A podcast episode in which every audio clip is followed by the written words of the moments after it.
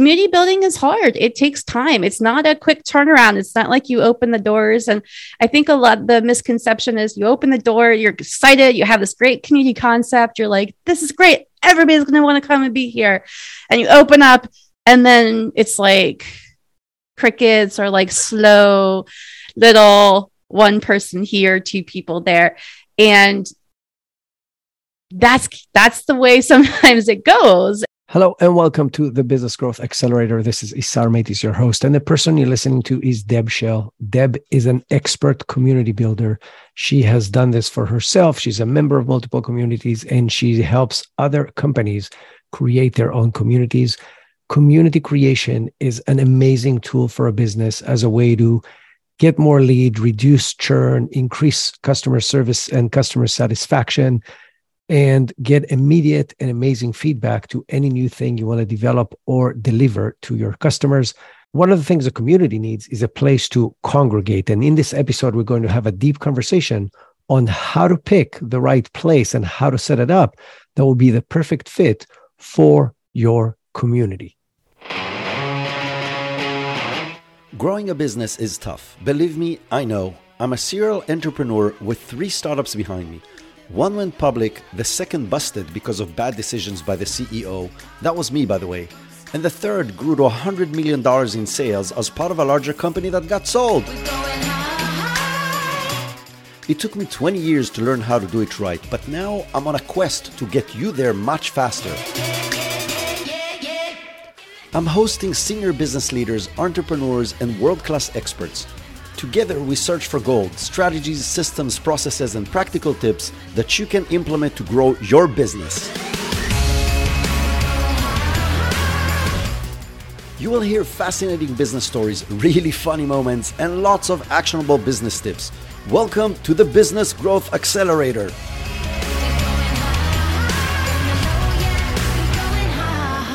Hello, everyone, and welcome to another episode of the B2B Community Builder Show. And this is episode, I think, 184. And as you can tell, I am not Pablo Gonzalez. This is Isar Meitis here hosting, filling on the very big shoes of Pablo.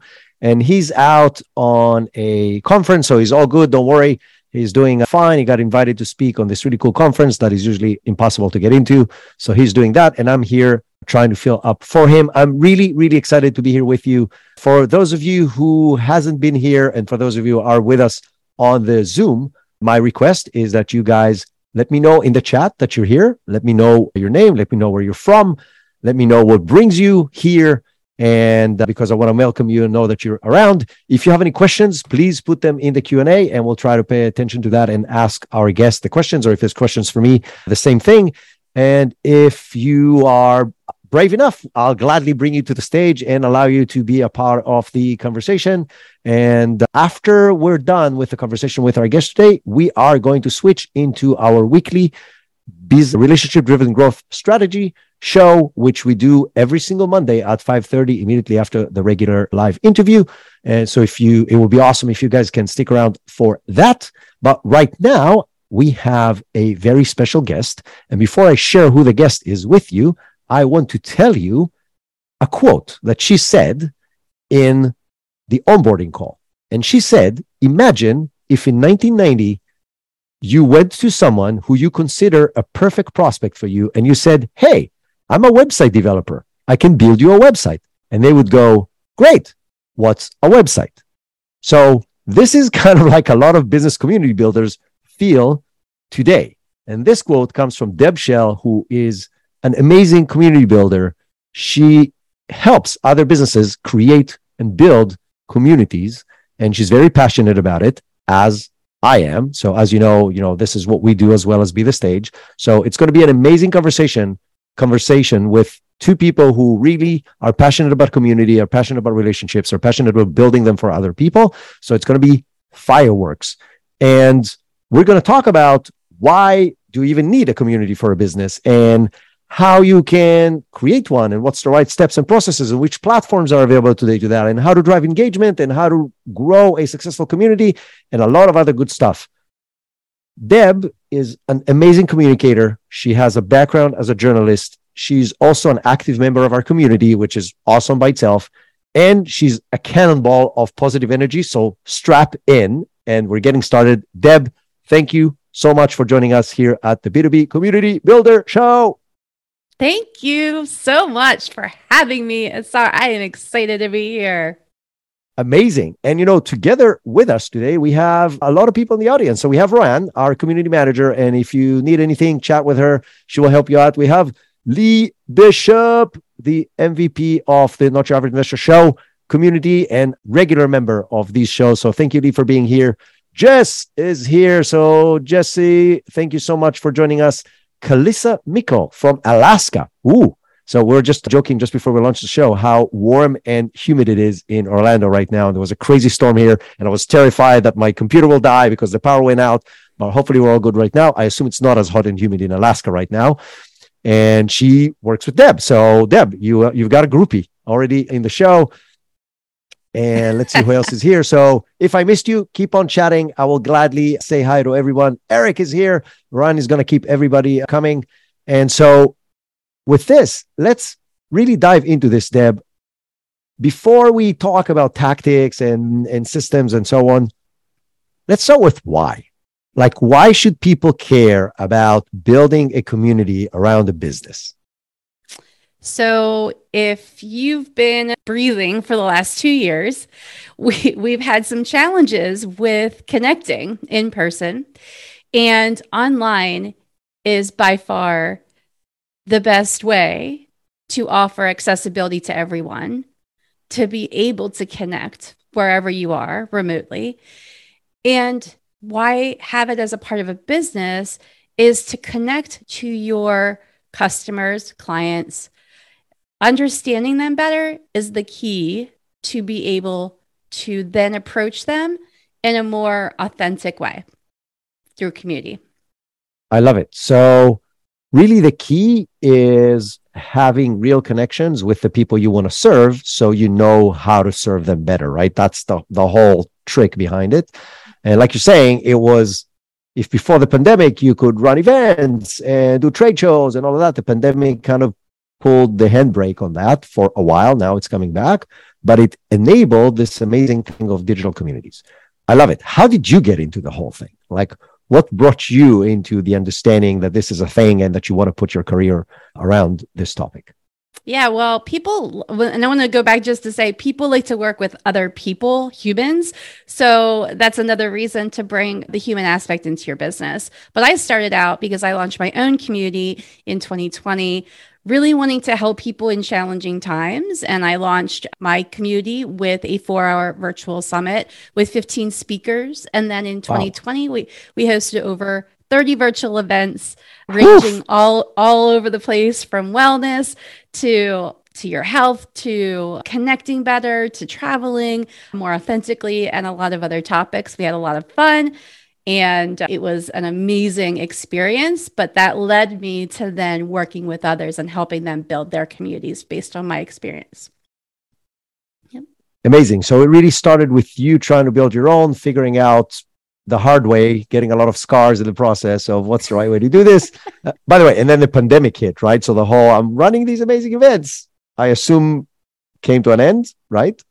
So I had started this kind of idea in 2019, actually, and I was doing in person events. I did one in November of 2019, and then we did one in January of 2020. And I was going to do a spring event in April but then all of this stuff happened and at the same time i was actually meeting with some groups virtually already i was that i was in some other communities that i was in virtually and they helped me kind of understand a structure of how you can transition and create these amazing experiences online that can't match what happens in person, obviously, but can also do amazing things virtually and impact people's lives when they're maybe stuck at, in home at their house or are just not even if you're even pre-pandemic i was in online communities where i met people and that's how i really started was that i became a member of an online community it helped me leave my corporate job become more connected to others all over the globe and that these people i wouldn't have been in my circle where I'm at in Pennsylvania. So those those are the main reasons why I joined an online community of of people that I wanted to meet. Yeah, so I, I think you're touching on a very big point. You said there's the disadvantage from a live event that you can't shake hands, you can't have drinks together. There's less kind of like, oh, let's all kind of like get a huddle in the corridor and talk about stuff and get to know each other. The huge benefit is that there's zero overhead. You can have people from all over the world that can be there without spending on flight tickets. They can technically be in their underwear and and still have a conversation with a much broader audience that you can now target because it doesn't cost them anything other than time. So, and, and a lot less time because it doesn't require travel. So there's a lot of benefits to the digital world as well. Not to mention the fact that we're probably going to touch on later on, definitely in the strategy session, that if it's digital, it's a lot easier to record and create content out of it than when it's a live event. So there's there's a lot of benefits to the to the digital events as well. I, I want to go back and welcome a few people that that some of their names are new. So we got Eric Johnson in the house. So thank you, Eric, for joining us. And we got Peter Prizio joining us and Laurie Goldman, another regular on the show. So Laurie, great to see you again. And I hope, again, like I said, all of you stay later on for the second hour of the strategy session where we just share ideas and answer questions to people who want to join. We do this, by the way, every Monday at 5:30 Eastern daytime. Did you know there's no there's no going back to winter time anymore? Like it's not they're staying on daytime from now till forever, apparently. Never mind. Totally digressing. So I was gonna say, don't don't throw me into a conundrum about Without daylight savings time. Yeah. so so we're stuck in daylight saving for forever, apparently. But never mind. So before, so now we understand the idea. We understand the why. We understand how you got into this. You help companies get started. If I want to get started, if there's people out there who are listening to this or people in the audience right now who wants to get started, what are the things I need to be thinking of? That's one. And two, what are the steps I need to take in order to get started with building my own community? Yeah. So I just want to clarify I work with individuals, not okay. necessarily organizations. And okay. so when I work with individuals, I help them establish why they would want to bring people together in an online community. Why is is it important to them? What's their purpose? What's their passion? Community building is hard. It takes time. It's not a quick turnaround. It's not like you open the doors. And i think a lot the misconception is you open the door you're excited you have this great community concept. You're like this is great. Everybody's going to want to come and be here. And you open up and then it's like crickets or like slow little one person here, two people there. And that's that's the way sometimes it goes. And so just understanding when you start that it is a long journey knowing that is really helpful because then you can really benchmark yourself but first starting out I feel like the biggest challenge for even organizations or individuals when they're thinking about an online community is why are we bringing people together. Who exactly, specifically, are we bringing together? And then what are we going to do together that we can't do alone inside an online community? And those key factors take time to figure all out, all of that out. Yeah. So uh, the main thing I hear you say is you need to have a very good reason why you're doing this and you need to understand that it's not a magical play, but rather a long time. It's a very beneficial that adds a lot of value to your business, to your life, to whatever the reason you're doing this. But it's not going to be a quick turnaround. But you'll got to, you will have to invest in this for a long period to really get the ripe fruits at the end of that journey and, and benefit from it. So is are these the two things that are the most critical for people to think about going in?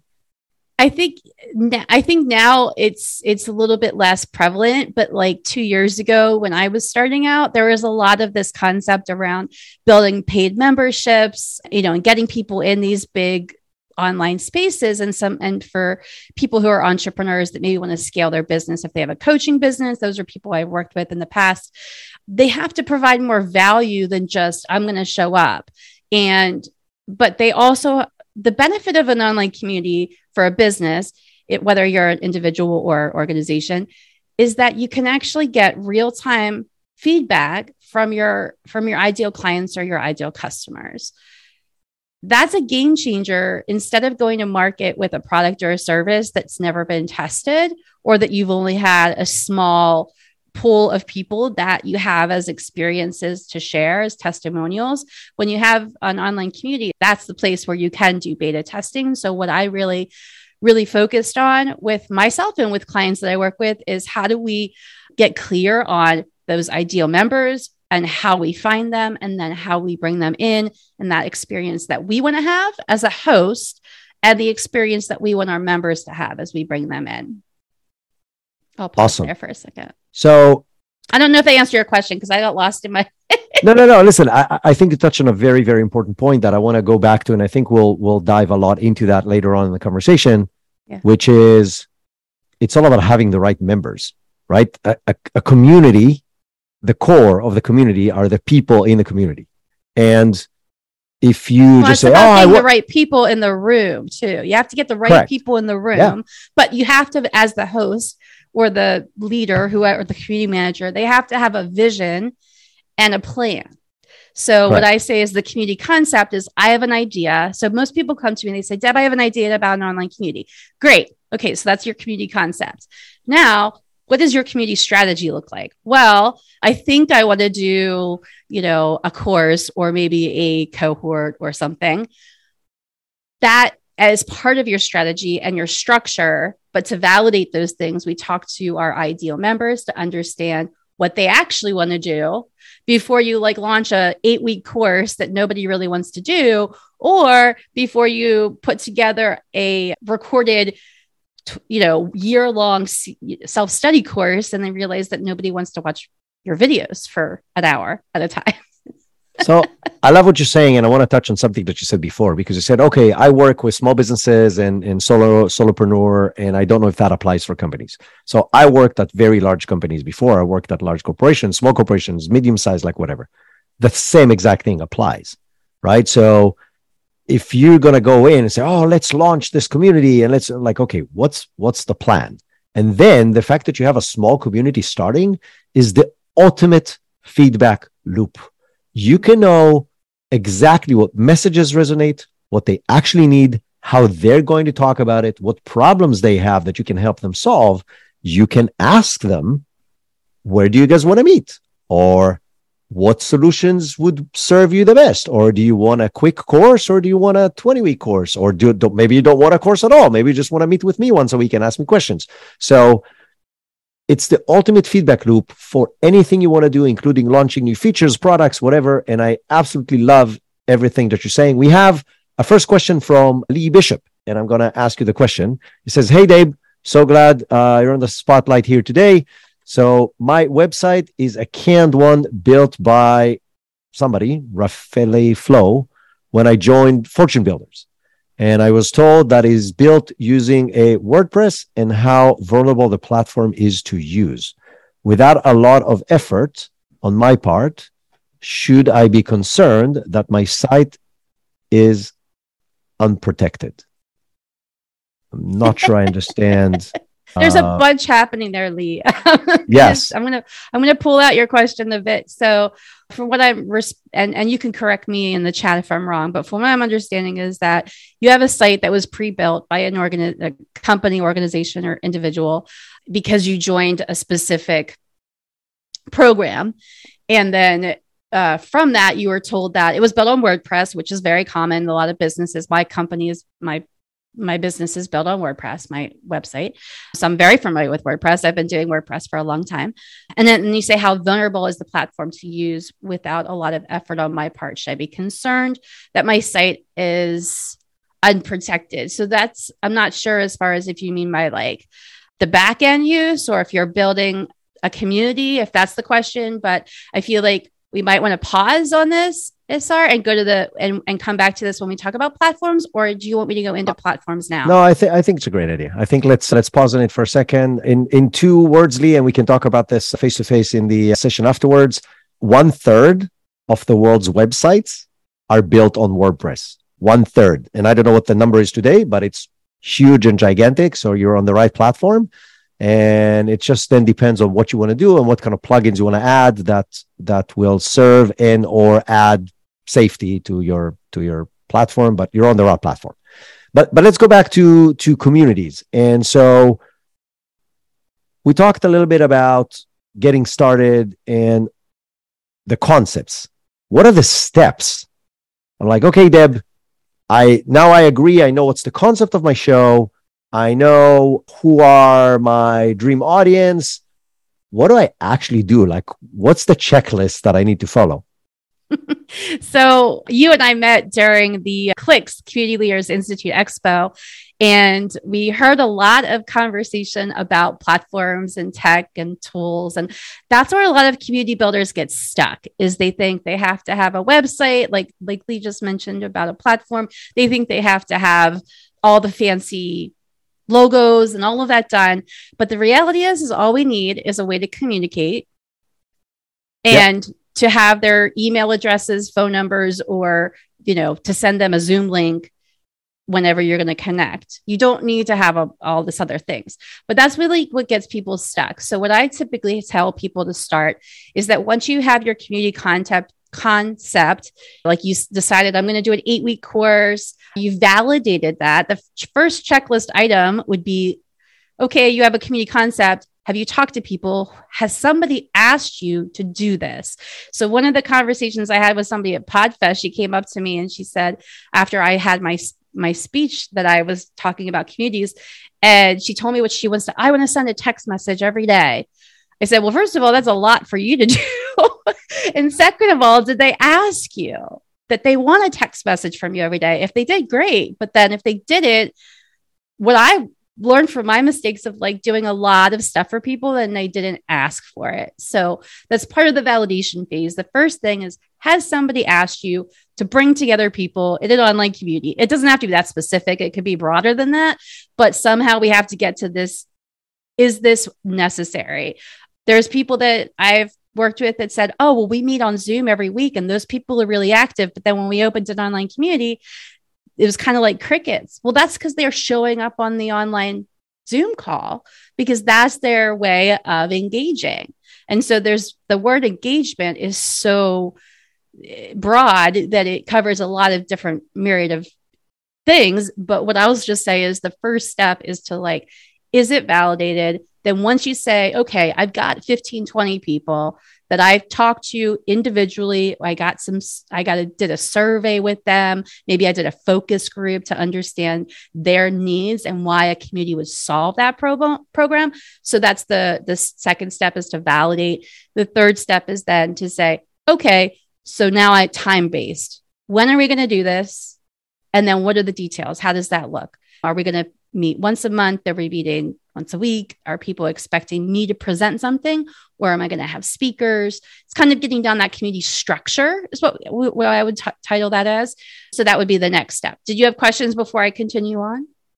No, I think it's awesome. So I, I again, going back to it, it all starts with understanding the needs of the people you want to serve validating those well either learning about those needs or validating your assumptions about those needs but it doesn't matter. It comes with conversation with people. And for that i think you said something that's very important. People think you need the community to do that. I'm like okay you already know the short list of people that you want to serve. Just talk to them pick up the phone, set up a sometimes Zoom call. Sometimes people don't know those people though. And sometimes they say, well, let's get a list together of the 15 or 20 people that would you would actually be interested in talking to about this. Okay. Because some fair. people don't know that. But but and some people said I have a great idea and then I want to do a thing, which I get that because I'm like a person that's like on, you know, 100 miles an hour. So I'm like, oh, community. All right, I'll build it today. All right, I have it launched tomorrow. All right, now I invite people. Great. Now I have the month, the next three days or three months of content created. yeah. like a million miles ahead when I didn't do the other steps. So those are some big key aspects. And I think I like the word that you said earlier, which was assuming. assumptions are our biggest downfall as business owners. If we are just basing all of our decisions on assumptions, we've got a lot of challenges ahead of us. Yeah. Yeah. So awesome. So we touch on these things. I want to touch on something you said because because we we fell to that trap, right? And and it will be a good segue to to our next topic, which is platforms. So when we started, even our community, but also for some of our clients said, Oh, you got to have a platform So as soon as we launched the show, we had Facebook group set up and we invited everybody to join the Facebook group. And then, like I said, it's mostly us posting and not a lot of engagement and all of that. And, and what we're doing today, and that's what we're recommending for our clients as well, is to say, don't launch any platform. Start with this. Right now, we have whatever nine people in the audience and we and we chatting together and we having conversation and people are joining our strategy sessions every week and they're telling us they're they're asking questions so we know what's on their minds and we can talk about those topics and so i think the this becomes the core now that you have a show or it doesn't matter if it's a show but a way you're regularly communicating with people who care about what you do and that you're trying to serve now you can ask them, say, hey, I want to expand this beyond the weekly call that we have. Where do you guys want to hang out? And to be fair, there's pros and cons to Facebook or any other group on social media. And I'm going to go to you for that. So, what platforms out there today that people use? And I know you're you're doing this on different platforms today. What platforms are there, and a little bit of the pros and cons of each of those platforms? Well, I can start with just just saying something that you you mentioned here of I, would definitely not ask people before you decided what you prefer. I think one of the things that people kind of try to do is serve it's great to serve your clients and your customers to an extent. But if you hate Facebook as a business owner, don't build a Facebook group because it is not going to be fun for you. The biggest yeah. thing I learned is that as a host or community leader, or if you're going to have a community manager in there to do moderation and things like that, you whatever it is, you want it to be easy and seamless and and, and exciting or interesting for the people who are on the back end. Because if it's already a battle, uphill battle, then it's it's, it's going to be a challenge. But as far as there's two different things that I'll say with platforms. The one I'll give you examples. So when we talk about community platforms, what I mean by that is off of social media. When I say a community platform, that means to me, uh, definition wise, a private or specifically designed space that is not social media, that is more designed for members to connect with each other. And social media is designed for a business or organization or individual to broadcast their message to people. So there's a difference because it's a one way directional thing. And I know that there's comments and people could, you know, there's ways that you can communicate, but really it's a one directional system on social media. And the community platform is really designed to be that forum style thing where you get to communicate back and forth. It's more based on the shared wisdom that people have of the community members themselves instead of the leader or the organization or the brand. So while it might be a brand like Apple, I have a problem with my MacBook Pro and I search on Google and say, you know, my MacBook crashed. What am I supposed to do next? And then I'm going to get to a forum, and a forum is going to say, oh, Susan from Orlando posted her comment that this is how she did it. Now, that's how communities actually started back in the day, right? And now we've like changed the framework and the and how we communicate and all these different platforms. But I just want to give people the preface of saying that's kind of where we came from and now where we are today. There's a lot of community platforms out there. They serve different audiences. So I think one thing it would depend on if you're looking to if you're a brand or an organization that's looking to build their brand through community building. That's a different uh, approach and it would d- need different platforms than somebody like an entrepreneur an author a speaker a coach a leader who wants to bring people together in online community to work together. So what i do is i built my online community on mighty networks specifically about because i was in a mighty network myself as a member for two and a half years I liked the platform because it's more visual for people. I'm a photographer by trade. I spend a lot of time visually. So, visually speaking, I enjoy pretty pictures and pretty designs. And I'll just say that that's why I chose that particular platform, besides the fact that I was a member on it. Pause there to see if there's any direction you want me to go with that before I continue. So I'll say one thing you touched about off of social media versus on social media and the whole idea of the difference, what I call the difference between having an audience and having a community. Having an audience is when somebody broadcasts and people listen or follow or whatever. Having a community is where everybody can communicate and the the joined wisdom is what really provides the value and not of one person kind of like orchestrating the whole thing. The social media aspect of it, a Facebook group, the benefit of a Facebook group is that it's easy it's free. And most people are on Facebook one way or another, which means they already have it on their phones and they don't need to install anything new and they will kind of like there's percentages of thousands of thousands of people that are not on Facebook. Fair. There are massive amounts of people leaving that platform. Agreed. And if there are many I could I could get I'll give you the reasons here of why I don't recommend it unless you've validated that your members want to meet on Facebook. By the way, I'm with you. I'm with you 100%. Like my I last know. sentence was, but the biggest disadvantage, by the way, of any social media platform, quote unquote, based community or group, is that these people actively chose to be a part of your group or a part of your community. And yet, when you put up a post, the algorithm still decides what percentage of those people who chose to be a part will see yours and everybody else's messages.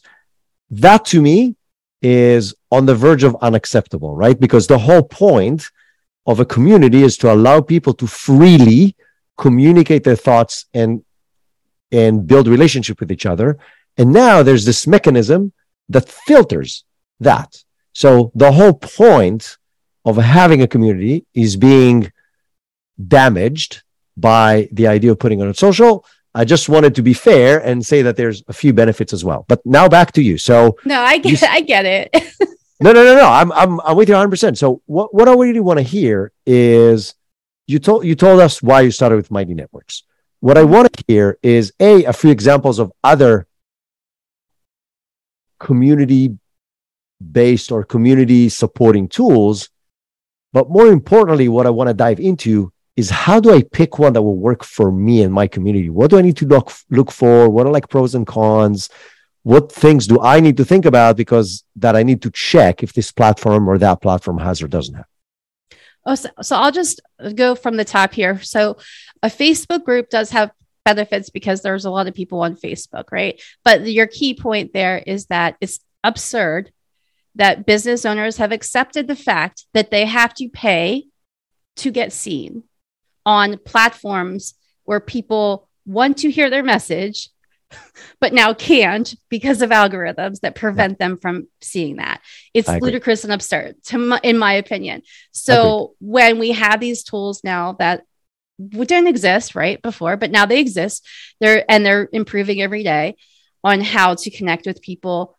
There is no a- algorithm. There's no ads, pretty much, depending on the platform of what you're doing when it's off of social media. So, Mighty Networks is one, Circle is another one that I've heard a lot about. I've been in a number of circles, and they had a recent event with Brendan Burchard, who's a very well known public speaker. And yeah, they had a whole event about that.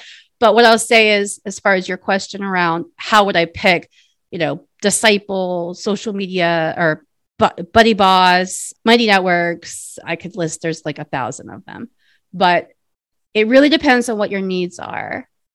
And so what I've done, if you on my blog, I can share the link with with you afterwards. But there is a list that I put together a checklist on what tech tools you need and when. And part of that is is do I need a Slack channel or a, a Facebook group in the beginning? And we kind of addressed that, right? That you need to figure out like the structure and the strategy before you the the platform. But then when you're looking at platforms, what exactly is important to you is going to be different for each individual or organization. So let's sure. say you're doing a course. So if you're a course builder, you, for example, if you want to sell a course ind- independently, let's say you have a, a course that you want to sell on Udemy or Teachable, one of those platforms, and then you want to offer a companion piece to it, which is a community, so that when people are going through the course on Udemy or, or Teachable, they don't have the ability to connect to each other and to understand, like, oh, we're all doing this course and like, how is it going for you? And those conversations, like, oh my gosh, I learned this great tip from lesson four, and I'm so excited to implement it. All of these great conversations you don't have the ability to have unless you bring them into another online platform. And so a circle would be a good partner because has the ability for you to separate the course and the community, but brings it all together under one umbrella where you can communicate back and forth. Buddy Boss also kind of does the same thing. I just started working with a client on that platform. And basically, that has the ability for you to have courses somewhere else and then bring it kind of merging it in with the community and conversations. But I will say, like, the the benefit of Mighty Networks is that everything the course lives there and everything but you can't have a course independent of or sorry i'm sorry you can't have an independent course. So if somebody is in your community and they want to get to the course they are in the community. Like there is no you can't pull them out of yeah, a community yeah, yeah. and say you just have the course. So i did have a client last year who we built we restructured some of his programs inside and getting a little bit more focused with his attention and content and so what we learned was that he was doing so great with independent course sales that he didn't want to split that up and then say, oh, well, you have to be a member of the community to pay out like a monthly membership. Or, yeah. you know, if you buy it, you're, you're in the community, then you can't sell the individual. So I could get into the weeds on this a lot. I'm sorry, I'm going a little bit there. no, no, no. I, I think it's awesome. And I, and I, and I, and I do want to take you back to 30,000 feet for a second because yeah. but you I get on, too much in the details because there's so no, you touched but... on very critical points. And I think contextualizing it and giving examples is awesome because it helps people like, oh, okay, now I understand. So yeah if I take it to 30,000 feet again, it's you need to figure out what do you want to achieve and hence what tools do you need and then look at each and every one of the platforms that are available. And there are multiple of them today and there's more and more. I mean you can consider some other things as like discord right? So discord allows you to have communications. Like there's there's a few others. Each and every one has different features that the other ones don't or ways you can monetize them that otherwise don't, or ways to segment the users that otherwise don't. And so you have to come up. And what I will do once we post this episode, we have a tool selection framework that works for any tool you want to pick. It doesn't matter whether you want to pick this or a way to create graphics or a way to record podcasts. It doesn't matter. It's a tool selection framework. And it goes back to exactly what you said. You write a list of all the things you want to do, then you give them a priority. What's really important to me that I can't live without? What is, well, that will be really nice. And what's like, well, you know, if I have this, it would be cool, but I don't have to have it. And based on that, you now start looking at the tools and scoring them on all these things. And it gives you a quantitative score in the end based on the weights that you have set. So, what you're telling me is that's the process, right? Figure out what you yeah. want to achieve, figure out what's really important versus what's not that important, and then look at each and every one of the tools and see which one will serve your purpose the best. Is that a good summary of what you were talking about? Yeah. And I'll give you another example too. Let's say you want to do a mastermind and you want to do like a 90 day mastermind, but then like you do one a spring, a summer, a fall or something. You do like three different masterminds. So there's abilities in some of these platforms to have multiple areas that are have different people in them, for example. So things like that, it may be important for you to want to charge a mastermind. So you have to know does the platform accept different currencies? If you if you're a global community, so Mighty yeah. Network has over 20 different currencies they accept, where other platforms don't necessarily do that. Or do they work with Stripe? And I want to sell through Stripe. So those are yes, there's definitely some designations there that you'd want to go through. There's a lot of videos on comparing things, but usually if you go, if you go and look at like the three top platforms that you're thinking are in your budget, and also I want to point out these all cost money at some point. Even a Facebook group costs something, right? Because there's time, effort, and energy in getting people connected. So even if the tool is free, there's some kind of investment you have to make. So knowing the the level with which you want to dive deep into these things is one thing and then knowing if you want to hire a professional or have somebody come in and give you strategic advice around this is basically what I end up what I'm do, do in my consulting business is I help people not only identify the why and the how but also the where and the when. So all of those things we identify through the process when I do strategy with with clients. But I'll say that platform question is the hot button question that everybody wants to know the what's the answer and i'm going to tell you even the top top level people over at Commsor on a different podcast are saying when they answer that question it depends yeah. Everybody's answer is going to be it depends because everybody needs different things. If you are a large organization and you want to have multifaceted areas and things like that, you could be spending out, you could be looking at $100,000 as an investment to start up an online community. If you're a startup or founder or nonprofit and you just want to have a small space where you're going to bring together maybe 50, 100 people, 200 people, then a mighty network or a circle, or a disciple might be a better choice for you you know so it also depends on how many people you have in your existing audience that you are thinking you're going to convert. There is also calculators out there for conversions to understand. Mighty network has a really good one which i can share with you later that has a conversion chart that says if i have x amount of like uh, facebook followers or twitter followers then here's the conversion rates and here's if you're going to charge for an online community here's what that looks like so I think this is a great segue for the next thing of you want to invite yeah. people to your community, you want to bring them in, but you want to have engagement. You want it to be a real community, which means there's some, I'm sure, keys to success that are best practices that you're a seeing from your experience as being a member of communities as well as helping people establish communities as well as having your own community so what are these keys to success that you need to be a aware of and b drive to try and establish that you see as like the common denominators. And i'm sure there's like like you're saying for this community will be this for this community will be that. But i'm sure there's one that come again and again and again. What are these keys to success? The first thing is knowing your audience.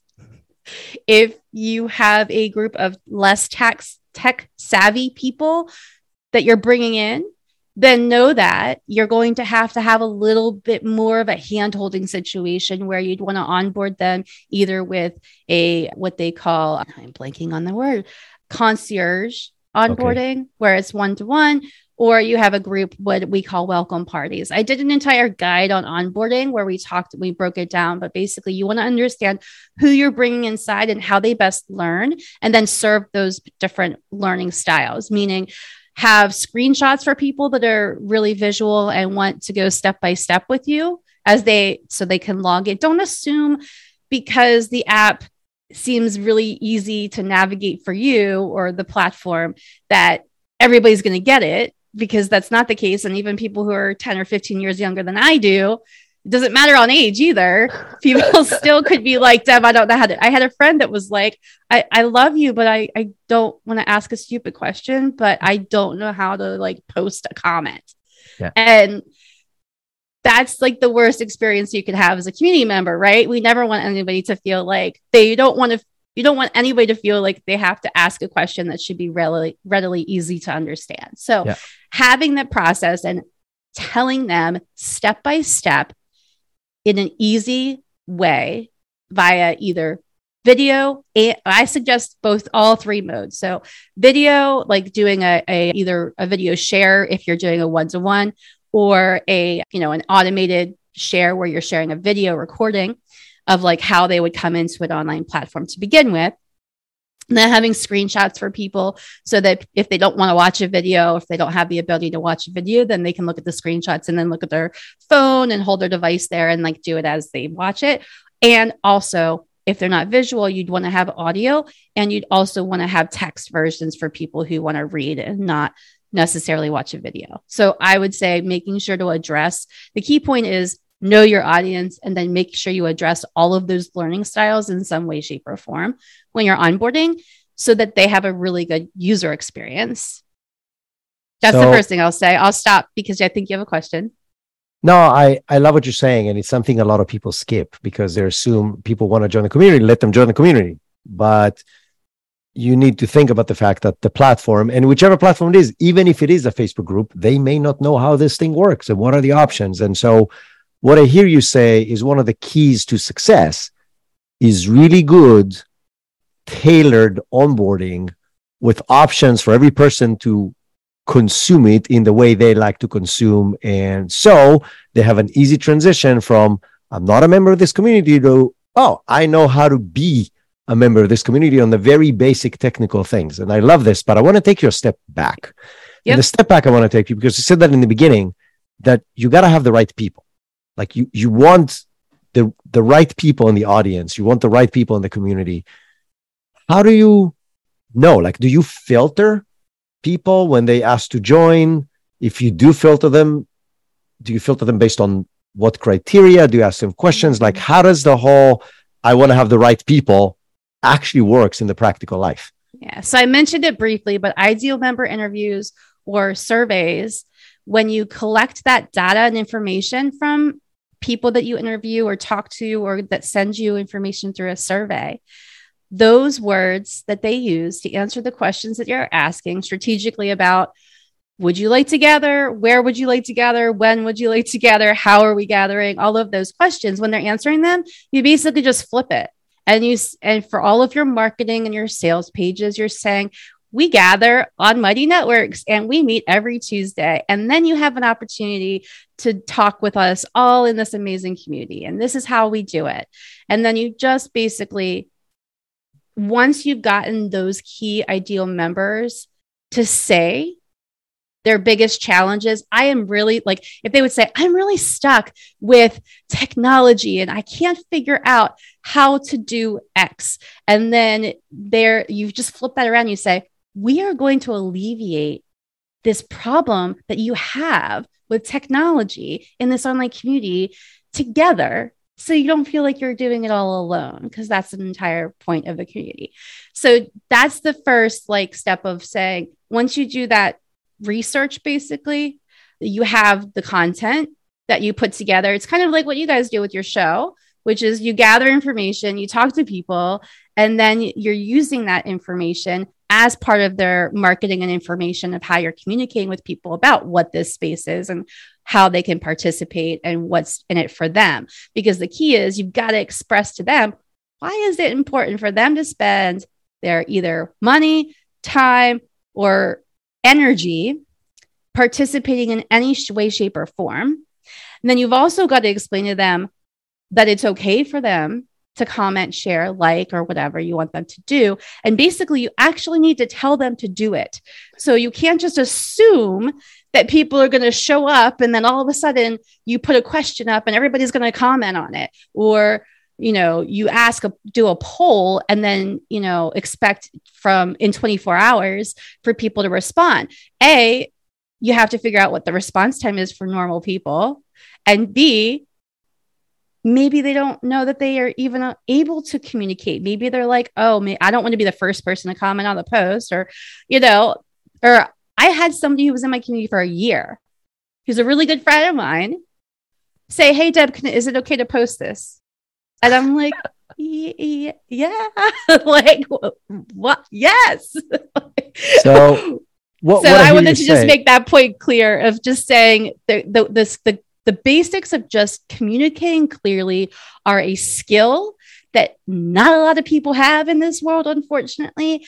And so, what really is important is to clearly express all of those key points that we identified with the ideal members to the ideal members themselves as they come in. And then the other key, I will just say, don't launch your online community to a 100,000 email list launch it to your best super fans, which might be 50 people or 25 people or 100 people, but no more than 100 people. Because guess what? Those first people are going to help you improve your onboarding. And so I really recommend a group between 15 and 20 people that you bring in as your super fans. You give them some kind of early access, founding membership, whatever you want to call it then you say, and because I'm bringing you in at this early stage, I'd really love it for you to share what your experience has been. And from that, you improve your process and community building, what we talked about earlier. It's all just about, re, you know, going back to the drawing board, like trying something, being open to accepting other people's feedback. And then, oh, so this is what you want to do. Great. Let's do that now. Because what I did, I'll tell you an example with my community is I was like, let's meet every week. And then they were like, but Deb, we, I don't have time to meet every week. Okay. Well, let's meet every month. We'll do on Mondays, but I'm not available on Mondays. Everything I would try would be just like this whole thing. And so, and one of the things as a community builder, I think the other part you mentioned was about creating content and having engagement. And a lot of people think that they have to post every day and they have to create some kind of magical things to happen. And I feel like in the world we live in today, that's too much. It's it's exhausting and it's too much. And what I'd rather have is a small group of people who show up 100% when they can. And in my community, that means like once a week, maybe once every two weeks. And that's okay because that's when they have time. So knowing those things about your people, super important to save yourself some time, not having to worry about creating a post every single day because guess what? They only stop in like twice a week, you know? I want to add something to something you said because it's something I learned at CLIX. So at CLIX, where we met, I interviewed a lot of people, and one of them said something brilliant about how to drive community and create engagement within the community with that core you talked about those super fans right? The the mm-hmm. the, the core people like the people we have in the community right now that are here on these calls almost every week and they stay for the two hours almost every week. So it's amazing to have that group of people. But what she suggested is really interesting. So if somebody posts a question and usually a lot of people join communities to get answers right? So they go in like you said how do i fix my mac? But it could be a million other things depending on the topic of that community. And she's saying instead of you answering them as the community host, even if you know the answer, introduce the person that's most suitable to answer that and let them answer that. And that does the, that does magic. So as an example, if somebody would come to me and say and post in our group or will come to the community to the strategy call that we do every Monday and say, Hey, Isar, what's the best way to pick up a community platform? And I'm like, Ooh, I got the perfect person to answer. I'll, let me introduce you to Deb Schell. And what this does, A, it shows the person who just joined the community or was brave enough to ask a question that it's a real community. And B, mm-hmm. it elevates people to the position of experts in their own eyes, right? Because everybody has imposter syndrome. Oh, I don't know if I should answer that. But if now the, the, the guy who hosts the community asks you to answer, of course you will answer. And if he does this three or four times, now every time a question will come up on that topic, you're like, oh, that's probably for me. And then it becomes a lot more organic. But it's a, I think it's a great tip that I never heard from anybody else before of a way to drive engagement, a way to actually make connections, relationships, people, a way to introduce people's expertise to other people. And so it's just a little tip on how to leverage the fact you have that initial group of people that you know already. So again, just like I know you and I know Jen and I know she's amazing in marketing and I know Lee and I know he's amazing in figuring out anything you need to know about real estate investing. And I know people here in the audience and I know what is their areas of expertise so I can introduce them to different people. But like you said, for that, you need to know that core group of people so you can actually do that. If you have 2000 people, well, you don't know. Well, and there's a couple good points there, but I'll up level you a little bit with saying, on top of the fact that is key to connect people, my top five strengths are positivity, connection, communication, and futuristic. And so, one of the things that I really value is like exactly what you just said connecting people but i'll tell you to up level it when you have a virtual call really great way to get people to connect in the beginning of a if you're kicking off a community or if there's new people that are coming in is doing breakout rooms and saying you know a prompt like you know what's the craziest halloween costume you ever wore? Just something like whatever silly prompt that you could think of that's fun you know not something like what was the worst day of your life? You know you don't want to start there but like have it be fun and engaging because a- actually it's really easier for people to talk one to one than for them to feel like it's safe to talk in a group. So, one of the basic things that I learned as I became a facilitator of online communities and a community manager and things like that was that you set the stage for to tell them to feel safe. And when you start a call out and you say, like, who has questions, they're going to be like, you know, crickets or something. But if you say, all right, guys, we're going to go into like a four, three, four, five minute breakout room. And I just want you to workshop with this other person on like, what's the craziest outfit that you wore to homecoming and, you know, why? Or something. And then like you throw these people that don't know each other in a room, they chat about something interesting or fun, they come back. Now they're willing to share. They're like, "Oh, Deb, are, you know, how was your room? Like what did what was that conversation like with this?" I'm like, "Oh my gosh, he had this crazy story, I have to say. It just made my day."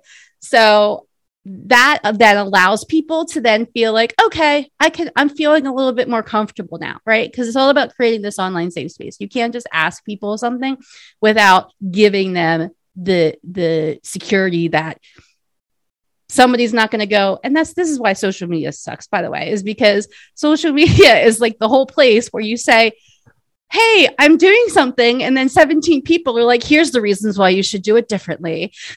or, or here's why you're doing it wrong. or like yeah. everything is like so toxic versus an online community when the host and the community manager create the vision and the community guidelines, set the stage to allow people to be, be seen, feel like they're being heard, and feel like they can do that in a safe space without being attacked or approached upon that it's going to be a traumatic experience or something. this is awesome. So say say those three things again. You said for somebody to be seen, valued, and heard. Be seen, valued, and heard, and do it in a safe space. In a safe space, yeah. Goosebumps. Giving giving giving them the ability to say, Isar, there's no dumb question. And we really value that you've decided to give your time here today. We know it's your time is valuable. We honor that. So thank you for showing up today. It's amazing. Now you have a different perspective, right? As a person, you're like, oh my gosh, that's really nice. Yeah. you know, it's and, a different perspective to, to with which to then talk with people. and, and I love two things you said. And again, I'm going to just summarize them as tactics because I think they're very, very important. One is create very intentional icebreakers, right? That are off topic, that are fun to talk about. So that's one, and do them in a much more uh, intimate environment, one to one or four to five people, but not the community, because that's really scary to talk to the community. Uh, so that's, I love that. But the other thing that you said, which I absolutely love, is now leverage that to introduce people to the bigger audience, right? Because you said, okay, now that you bring people back from the rooms, ask one of them, okay, how was that story? And people go, oh, this was like so awesome. I got to tell the story. And then everybody gets to hear the funny story. And now everybody gets to know that new person or that other person. Yeah. And so to you've now connected those two people, but also you've also connected everyone else with those two people without them having the time, especially when you have like 20 or 15 or 20 people, you can't have every single person share. But if you you give them that time in a in a private space, that they can really build a relationship with that person even even in just five minutes and then coming back in there be then they it's just it's such more efficient. I don't know another word i can say than efficient. It just really is efficient as far as a facilitator is, goes of like how do i allow how do i do that? If somebody says well how do i how do i allow people to be seen valued and heard? And it was just the example that i gave you earlier about specifically speak, speaking to everyone in the room like they're individuals like they're human beings and then also giving them the opportunity to speak in a time, you know, in the time that you have together. And Lori says that she loves this, and I love this too. I think it's when you when you help people feel comfortable and welcome, they will participate. And it's just like it's just like walking into a room full of people you don't know. If somebody will start introducing you to people, you will feel comfortable and you'll start talking to them. If you walk in there and nobody will introduce you to anybody, there's a chance, unless you're Pablo, that you'll be standing in the corner not really knowing what to do and not feeling comfortable. Oh, for uh, sure. N- not a lot of people have the ability to come and just open conversations with people that they've never met. And if you create those warm introductions and you can do it digitally in the ways that you mentioned, just like you can do it in real life, you're making people feel welcome. And like you're saying, in a safe environment where now they can shine, that can help, they can provide value, they can get value, they can be seen, they can be yeah. heard, and so on. I absolutely love this. I, want to be. I want to. I want to say one more thing. One go go go! Thing. I wanted to ask you if there one more thing we want to say because I want to be fair with time for everybody, and again, oh, people yeah. giving us their time. So, anything else you want to add that that we didn't touch that you think is important for people around the community topic? I was just just thinking as you were talking, it's it is really important, but to, to, establish these these spaces. I was I was laughing at Gina's about cheesy prompts that she posted in here. I love prompts. Some people think they're cheesy, but I love to get to know everyone. And it's how I made a ton of close friends. Right. So that's how we build really magical relationships with people that we might not ever meet in person. Some of my best friends are people I've met in the last two years virtually that that I've never actually met in person. One of the other things though, I do get it depends on the the kind of community and the call because I will get a little frustrated with if it's a professional call and then they're asking like not professional ish things. I kind of get a little annoyed at that. I kind of go with the flow with it, but I will say that typically when I've gone in breakout rooms, like the Podfest people had these like really crazy like Kickstarter ice icebreaker questions when when they did the virtual calls like before the podcast actual event. Yeah. And I'll tell you when we got into those rooms, it was just like, what's your podcast about? we, just, we, we usually would just be like, oh my gosh, are you going to Podfest? I'm going to be there. Are you going to be there? Cool. What's your podcast about? And then yeah. like the question that he asked, we'd be like, there would be like a warning of like, oh, we're going back in one minute. And he'd be like, what was the question? do the question that they asked half the time. but by the way, but I think it just shows that that intimate environment creates a much better conversation, regardless of the question, right? It just exactly. just that intimate environment allows people to communicate more freely. Exactly. Deb, yeah. this was phenomenal, like really interesting. You obviously know this topic very, very well from all its direction, right? As a community member, as a community builder, as a facilitator, uh, from the tech side, from the strategy side, I absolutely love the fact that you came here and spent the time and shared with us. If people want to learn more about you, find you, follow you, hire you, read your book that is coming right? So how how do people find you? What's the best way to connect with you? Yeah so findcalmhere.com findcalmhere.com is my website that has all the links to social media and to book a call with me a free call and also we'll have updates as this uh, book launch is progressing. I'm still in process of writing the book right now and working on planning a kickstarter actually to do some fund Ooh. sourcing some crowdfunding but yeah the more details will come on that. So there's a blog. There's got some. There's a lot of cool content as far as the blog is, and then of course the community strategy podcast, uh, which Pablo is going to be guesting on in September. Whoop, whoop. Is going to be really great because we're going to break down community structures. So, what is a community structure? What, how, what are some examples of community structure? Because your program has helped the Find Calm Here community and the Community Strategy podcast now put together a community strategy that that is existent on live interview format where we have a live interview just like this one yeah. and we have a studio audience which are community members and then we allow them to ask questions to the guest and we've found a way to streamline the back end process which is what we were struggling with when i met you we talked a lot about that we did the boot camp and now Kalisa's in the room uh, yeah. today. And she is now helping me put that plan into place as far as like getting guests and better identifying the right guests for our podcast that are going to also align with our mission and purpose. Amazing. I, I get goosebumps right now because if guys, if you don't understand, Deb and I met at a community conference and we connected because she had a specific problem and I had a specific solution. And so we had a conversation, which is what community is all about. And then she came and did her boot camp, and now she's launching and growing her business based on that information that she learned because she was in a community with other people who had the solution, which is the whole idea behind this, which is absolutely beautiful. Deb, again, Thank you so much. Don't leave if you're in the audience. We're going to switch gears and go right into the relationship driven growth strategy call that we do straight out of this. So, we're going to promote everybody to be panelists so we can see all of you and we can talk to all of you. And thank you everyone really if you want to leave obviously you're welcome to leave we will be glad if you if you stay but Kalissa thank you so much for spending the time Eric I really appreciate. I hope you learned a lot from what just happened and I hope you're going to join us in the next hour Jen you showed up late I saw that like I know but I still appreciate that you're here and I really love the fact that you chose to spend time with us Lee Bishop like every week you're just uh, you know uh, it's just so much fun. Like I always kind of like look for the name. Is Lee going to be here? And you're never disappointed. You're always here every time.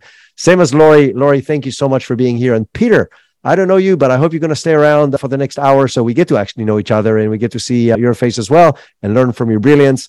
Thank you, everyone, for joining this episode and stick around and we'll start promoting people to panelists. What an amazing conversation with Deb. Deb is absolutely amazing. Deb is also a member of our community, and she always brings amazing energy and a lot of knowledge to every community get together that we do once a week on Monday afternoon. And she's obviously very knowledgeable on the topic. I really appreciate the fact she took the time to share with us. If you're interested in community growth as a lever to grow your business, I've recorded multiple episodes on the topic of community and how it can support your business. You can check out episode 129, 130, 131, 136, and even 140. A few you should focus on is 130. It will give you an idea of how to track a community and what tools are out there for community tracking. And the other is 132, which really is a detailed playbook on how we help companies grow their communities as a way to grow their businesses. And until next time, have an amazing week. Your business growth is my number one priority in this podcast. To do that, I want to bring the biggest names that I can and get you practical tips as frequently as possible. And you can help. Visit Apple Podcast right now, subscribe, download, rate, and review the podcast, and I would really appreciate it. And if you want my number one tip for business growth acceleration, visit growthaccelerator.biz right now.